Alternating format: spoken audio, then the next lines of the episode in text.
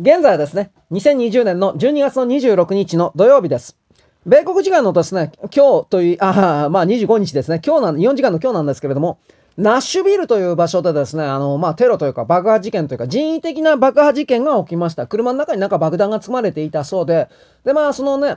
大げさなことにはしたくないという言い方なんでしょう。20, 20分ぐらい前から爆発するぞ、爆発するぞ、逃げなさい、逃げなさいというよくわからんアナウンスがあったそうです。それでその通りに爆発したと。ただ、えっ、ー、とね、消防隊員か何か一人お亡くなりになったとかどうこうというふうな情報出たんです私完全、完全なる確認取ってません。で、なんでナッシュビルかというとですね、えっとですね、米国時間の今週中、だから明日、明後日ぐらいまでの間においてなんですけど、ATT というですね、巨大企業があります。そしてですね、あの、我々がドミニオンと呼んでいる不正開票システム。このですね、あの、ドミニオンのマシンのですね、いくつかを、このナッシュビルのですね、まあ倉庫というか、検査場所というか、そういう場所に運んで ATT がこの検査をするという予定になってました。ところがですね、それをまあ妨害するためにという言い方でしょう。普通に考えれば。あとはまあ脅しという意味もあるでしょう。ただどっちにしてもですね、もう米国の、あの、なんていうかな、汚職、汚職というよりも腐敗がね、ここまでひどかったら、その AT&T にしてもですね、検査する人間がですね、どこまでその中国の側なのか、うんぬんだとか、本当にようわからんから、なんとも。で、どっちにしてもですね、あのー、今回のそのナッシュビルに関しては、6月ぐらいの時点でもうですね、ナッシュビルでテロあるあるよみたいな予告があったそうです。な、全面広告出してた。な、意味わかんない。なんで全面広告なのかなとわからんんだけど、ただどっちにしても、そのナッシュビルの市長が民主党系だったんで、と言い方をしますけれども、今回のその爆破事件に関してはおそらく彼も知っていたんじゃないかなと思います。全然その深刻そうではなかった。私は動画まだ見てないけれども、わ、えへらえへらと笑っていたというふうな、そんな表情だったというふうな、そういう言い方をしております。うん、だから、うーん、まあ背景にね、中国のですね、あの、勢力がいたと、そこまでは思わないんですが、まあでも、まあいないと思います。まあ多分それどころではないだろうから。で、まあどっちにしても、米国の総意としては、自分たちのですね、国家を破壊したその勢力が中国であるということの焦点を絞るというふうな形で、まあ、米国の国民にですね、知らせるという段階にもう入っちゃったなというふうに私は見ますのか、見ますんで、まあそうなるとですね、うーん、まあ開戦は来、まあ4月超えたぐらいかなと。あのー、戦争準備のこと言ってるんですね。あのね、米国のね、関係者というか政府関係者とか役員関係だとか、まあ行政官たちは圧倒的多数っていう表現ですから、まあ9割ぐらいですか。何をどうしようもバイデンが大統領になる目がないと。トランプだと。で、まあ、とりあえず今の段階では8割から9割の確率でトランプだというふうなことを外交官ね、日本の政治家、自民党関係にですね、あの伝えてきたというふうなこと。これ文化放送でやってたんですよ。うん。で、俺も聞いてないんですけど、ネットラジオで聞こうかなと思ったんだけど、あの、そういうことでですね、バイデンがね、で、そこからの情報、米の政府機関からの情報なんですけど、バイデンが、もう、もう、やばいので、追い詰められてるので、どうにもならんので、本人は降りたいと思ってるそうです。んで、自分と、ハンター・バイデンのですね、上場酌量を求めてる。まあ死刑は勘弁してほしいということと、全財産没収は勘弁してほしいということなんでしょうね。で、そういうことを含める折衝交渉が、米国時間における22日に、12月22日に行われたそうです。まあ本人同士が来たわけじゃないですけど、トランプ、トランプの代理人、バイデンの代理人が秘密裏にあって、これからの流れをどうするかみたいな。で、そこで結局のところトランプ大統領の再選が8割9割で決まったと。だから、えー、彼及びペンス副大統領の身に暗殺であるとかそういうことがない限り、そしてペンス大統領が裏切るだとか裏切らないだとかそういうめんどくさいことがあるかないかです。ただ、こういうのっていうのは、あのー、いつひっくり返るかわかんないし、情報そのものが嘘であるということがよくありますので、何とも言えません。でもね、一月ぐらい前に、露徳社、私これ言いますよね、よく。米国の中に送る中国人、歌人ネットワーク、まあ中国人たちが使っているような報道機関的な露徳社と言われるもののネットワークの中においては大体ですね、バイデンはもうマコーネルと直接会って敗北におけるですね、道筋を探ってるというふうな。ただ、まあ、マコーネルにしたってもうここまで報道出てきたら、あれだけ中国のですね、犬頃だったということはもうわかん、もう分かっちゃったんで、マコーネルに相談したって意味ねえんじゃねえかと。マコーネルともども逮捕されて、あの、裁判受けて死刑になるとかそういうことも本当にあり得るんで、これはど、どうなるんですかね。ただまあ、バイデンさんが降りたいだろうというのも、なんか、なんとなくわかります。だからそれはほら、彼が自分の口で私は、我々はか、民主党は、今までにないほどの全米最大規模の政治史上最大の不正選挙ネットワークを作ったんだと。だから僕の勝ちだみたいなことちらっと ABC か何かのテレビで言ったでしょう。だから、うーん。まあこの中国が操ってるバイデンという人形そのものがやめたがってんだったらこの計画がうまくいかんだろ。本筋が、本命がカマラ・ハリスだったとしても、とりあえず一発目は何としても、あの、バイデンを勝たせなければどうにもならないわけですから、これは、まあね、大きな軍事作戦において、ぐだぐだになったらもう大体その軍隊負けますから、うーん、どの辺でそれが見えるかですね。やっぱこれ1月6日最後のポイントなんでしょうね。1月6日における上院におけるですね、疑惑の州、6州、まあ本当は7州なんですが、この、これをペンスさんが発議出すだとか、うんぬんの形でトランプさんを勝たせる風な動きをするかしないかで、勝負が決まるんだと思います。で、ここで、もしペンスさんがあのトランプさんのことを裏切ってるというんだったら、裏切ったとしても、この22日にですね、関係者がこれあって、そのね、上手に逃げるという風なことのお話し合いをしているというこの情報が本当であったら、ペンスさんにしても、これ以上そのソロスたちの側というか、中国の側に深入りするというのは、ご自分だけではなくてね、嫁さんだとか子供さんとかね、親戚一同含める全てを失うことになるので、多分という言い方ですよ。多分という言い方なんですが、多分そんなね、裏切ることはしないんじゃないかなと一応思います。はい。ただ、この時点においてね、軍は、あの、先ほども言いましたけど、戒厳令のための準備をしていて、まあ私はその必要なくて反乱法で、反乱法の適用でいいですよ、みたいな。んだから、うん、普通においては大統領がね、普通においては大統領が州の状況において、連邦法の執行が不可能と判断した場合において、まあ議会の承認がいらないんですよ。まあ戒厳令みたいなもんですね、だから。だから、それをですね、かけた方が早いだろうし、うん、私はあの、ロサンゼルスで言いましたね。アダム・シフが逮捕されたという流れから、うん、ヒラリーね、ヒラリー・クリントンにおける逮捕も、もう目の前なんだなと思ってます。ただその、その前にクリントン夫妻そのものが、米軍、かん本当にカンザスかどうかわかんないですけど、米軍のもう基地の中に幽閉されているような状態だ、だとか、うん、いろんなね、もう何信じていいかわかんないけど、出てますので、どっちにしたって彼らに未来があるとは思ってないです。正直言うけど。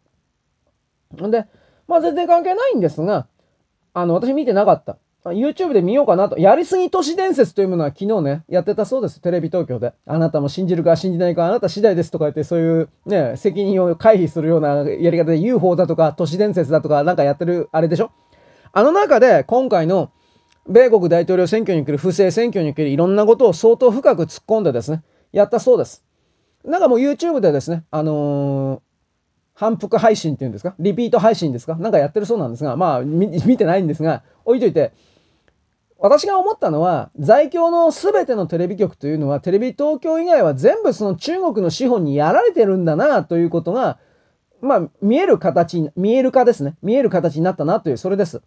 まあ、テレビ東京はま弱小局ではあるけれども、言うほどね、まあ、都内中心としたビジネス及び不動産で多分お金回してるんだろうから、言うほどその中国の勢力を入れ、資本ね、金を入れてないんだろうなというのが見える。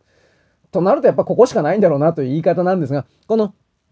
彼らっていうのはほら、地震の時に、あの、アニメを流したりとか、なんかアニメのテレ東とかって言われてるんでしょ？私そこまで詳しくないんだけど。で、今回に関して不正選挙という流れの中で、えー、なんだろう、根幹的に、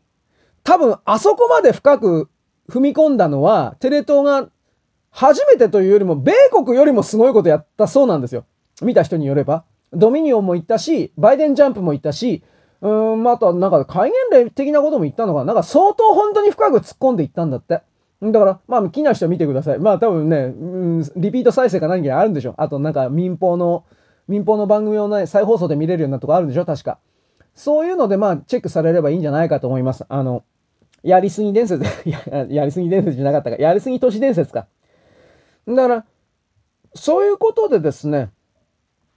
体制、大きな流れとしては、先ほど見ましたよけど、バイデンさんがとにかく自分と息子と家族をですね、恩赦してくれと。そしたらもうやめると。まあ、ギブアップ宣言出すということでしょう。22日に登録、接触があった。そして、米国においては、普通の人も含めて、まあ、8割9割トランプさんだよ。このもうバイデンのわけはねえよ。というふうに民主党の界隈でさえ思い始めてきているということ。で、あのー、これは言ってないですね。CIA 長官ジーナ・ハースペル。ジーナ・ハースペルは司法取引に応じて何もかもを今は協力してると。だからジーナ・ハースペルの名前というか、なんちゅうかね、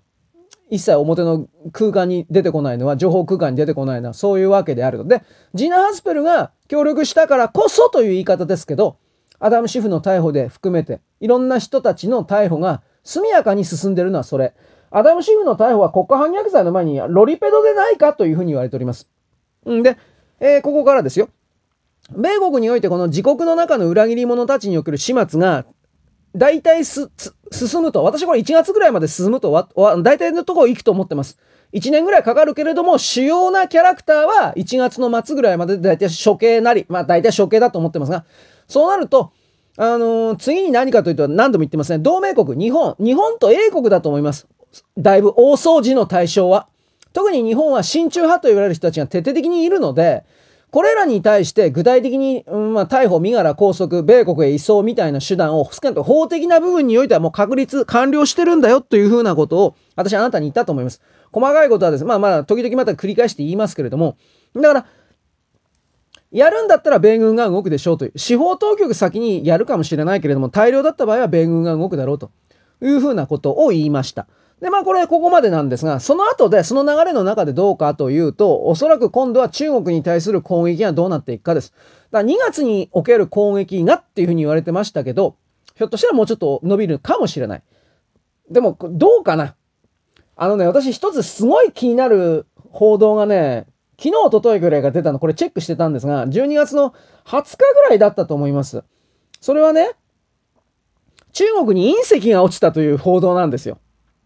でね、隕石が落ちたという、まあ、この地球という惑星は隕石を呼び寄せる能力がありますということを言っても、まあ、どうせ誰も信じないます、信じませんが、そういうことの他に、これっておそらくね、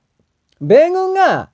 衛星、ゲ衛星、ゲなんだっけ、衛星迎撃衛星だったか、あ、衛星攻撃衛星か。えー、ややこしいでしょ。相手の人工衛星を攻撃するための、まあ攻撃衛星、人工衛星を、まあ米軍もロシアも持っていて、まあ米軍が一番強いんですけど、中国も一応持ってますけど、非常におそ、お粗末なというか幼稚なものです。確か中国の持ってるもんっていうのは現状時点においては相手に接近して自爆するというやつです。確か。ドカーンとね。あ道連れだ、みたいな。米国のやつは多分それじゃないんじゃないかな。まあそういうのも持ってるだろうけど、米国のやつは、えー、まあ、レーザービームだとか電磁波みたいな形で、その衛星の制御系を破壊する。また燃料系のバルブなんかを例えばレーザー光線当てるだけでもね、あんなもんほんのちょっと、なんというかな。熱で変形なんかしたらそれも姿勢制御できませんから。で、私この12月20日ぐらいの時点における中国のなぜこのタイミングで隕石が落ちるのこれ隕石じゃないと思ってます。それは、私はあなたに北斗システムのことを言いました。6月のどか20日ちょっと前後だったと思いますけど、中国が独自で展開していた GPS システムですね。位置、うん、全地球位置情報システムであり、50、54、54か57、ちょっと52だったかもしれないけど、まあ50個ぐらいの人工衛星を静止軌道上を含めるあらゆるところにこの中国は上げていて、この GPS システムがあるからこそ、えー、なんだろうね、戦闘機を飛ばせたり、爆撃飛ばせたり、ミサイルを正確に飛ばせたり、ということができるわけで、この GPS システムがなければ、基本的には今の大陸間弾道弾を正確に相手の敵国の目標値に落とすことはできません。だから昔はね、どうしてたからジャイロシステムを使ってたそうなんで、だからまあ、大体狙った場所の半径5キロ以内に落ちるだとか、本当にそんな程度だったそうです。今は、中国は知らんけれども、米国、ロシアもどうなんだろうな。まあ、米国のやつは、数十メートルだそうです。ももっと、なんか、もっとすごいという話もあるんですが、ちょっと、これは正直わからない。なそこまで、まあそこまでできるから超超超長距離、超超高度からのバンカーバスターもまあできるんだろうなとかそういうことをちらりと言うんですが、だから中国のこのですね、戦闘偵察衛星、あ、GPS 衛星ですか。これを米国が2月に予定している、その、まあ EU の連中とも予定、えー、合同で予定している中国の3700カ所以上の軍事軍事基地をいっぺんに攻撃するということの計画が進んでいるのだとすれば、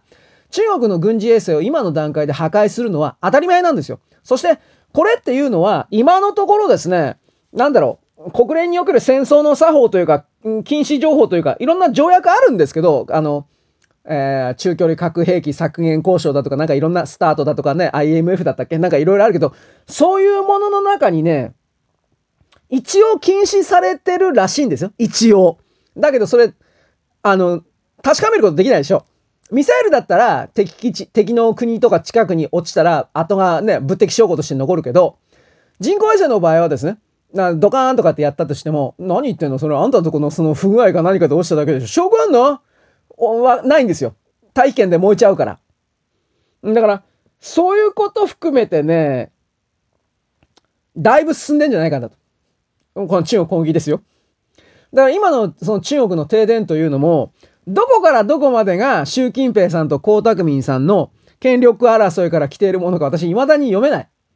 その中国に対する3700箇所ぐらいの同時攻撃のための何かを仕掛けられている可能性もある。なぜならば、昨日、昨日、一昨日も言いましたが、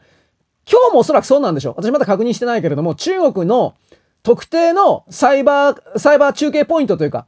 ネット、ネット中継ポイントに徹底的な DDoS 攻撃と言われるですね。まあまあ、サイバー攻撃が続けられております。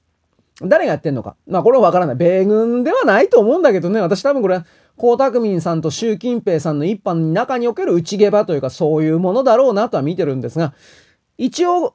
北京も上海も停電していて、どちらの被害がでっかいかというのは、やっぱ、今の力は習近平さんは主席ですから、江沢民派と言われるような、上海及び上海の付属都市というか、そうやっぱそっちの被害が大きいです。しかし習近平さんもまさか自分のところの北京まで落とされるというか落ちるとは思ってなかったみたいです。ただ我々が思うほどに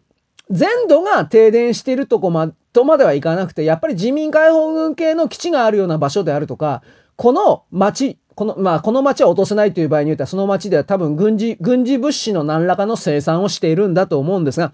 そういうところは落ちてないそうです。わからない。これはあの、中国の内部の駐在員といわれる日本人のですね、なんていうかな、情報発信、書き込みが、私それ見たんですけれども、